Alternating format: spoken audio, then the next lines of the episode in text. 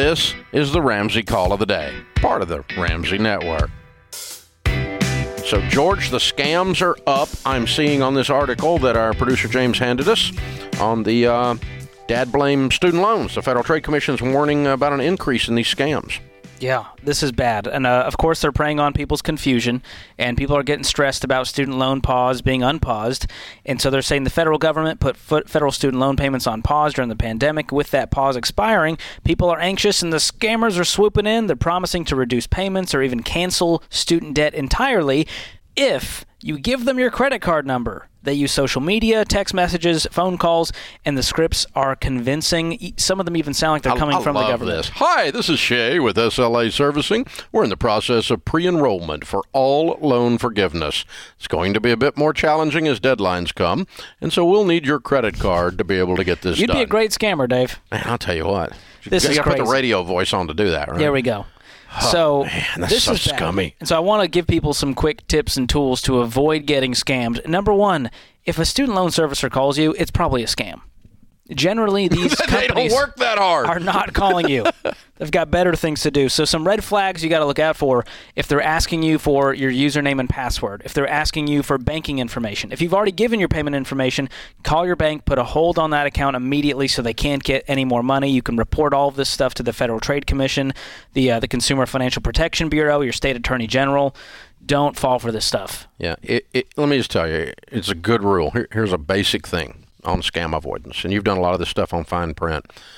If someone that you already are doing business with, like you have a student loan, you have a credit card, you shouldn't, but you have a debit card, you have a credit card, you have a you you have an IRS account, and they call you up and say, "This is Joe with the IRS. To verify that we're talking with the right person, would you please give us your social security number?" The IRS never does that. They already have your social security number. They don't need to ask you. Your bank does not. We need to verify. Would you give us your your uh, your credit card number? no, I won't. You should already have that. If I already am doing business with, you know, we need your, we need to verify your bank information. And we're with uh, Sallie Mae.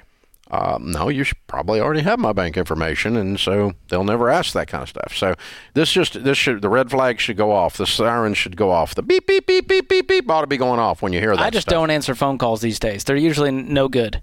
But here's what you can do. I got a call from Russia. Tell me about my stu- my uh, extended warranty. Your car's extended warranty, Dave. Yeah. I don't think they're worried about that right now. They got bigger problems. But here's the thing. The uh, what I want said to do. Russia Oh yeah. on my phone. I got that too. Are we getting the same call? yeah. Wow. Well, here's a good rule of thumb. A lot of these places can spoof the exact number. They can spoof the sheriff's office. They can spoof the IRS number. So even if you get a call and it's sa- it's the same number as the IRS, go to the IRS website, check the phone number, and you call them back, because that way you avoid running into that situation. Yeah. situation. And so, like, we had a uh, a couple of people on get scammed or almost get scammed or whatever here. Uh, that was a call from the local sheriff's department, and when you called their number back that they left, it was the exact recording. They had taken a recording from the sheriff's department and put it over there with the same phone tree and everything. Yeah. But if you call the sheriff's department, they would say, "Oh no, there's a scam going around. Don't talk to those people. Don't go over there and pay parking fees that you don't owe, or don't go over there and you know there's not an arrest warrant out for you. You know that kind of stuff. So you gotta you gotta hang up and call back directly, not the number the scammer gives you, but the actual number that you have." And then you'll find out, oh, that really wasn't a real person. That was Shay is in somewhere in some Slavic company country or whatever. Oh my gosh, yeah. Don't fall for this stuff, guys. And I know people are stressed, and when you're stressed, it can get you to be panicked, and you start making poor decisions. Well, I tell there's two times people get scammed. Okay, when you're afraid and desperate, and when you're greedy. Mm. Like if you think you're going to get something free and easy, people fall for that one too.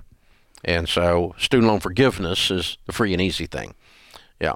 they So- go, "Oh, we'll forgive your student loans, but you need to send us two hundred dollars to verify." Yeah. That's a well, no, or just I just need your credit card number so we can get the account set up to get this going. And I'm like, well, if you're going to forgive it, why do you need the number? And yeah, If it seems too good to be true, it's too. good it to be true. Don't do it. Yeah. There you go. Good stuff. That's happening. It's happening out there right this second. And it usually comes with IRS stuff, or the other ones that come up are people collecting uh, money for charities for um, war torn countries and all mm. kinds of stuff. Yeah, Yeah. it's a problem.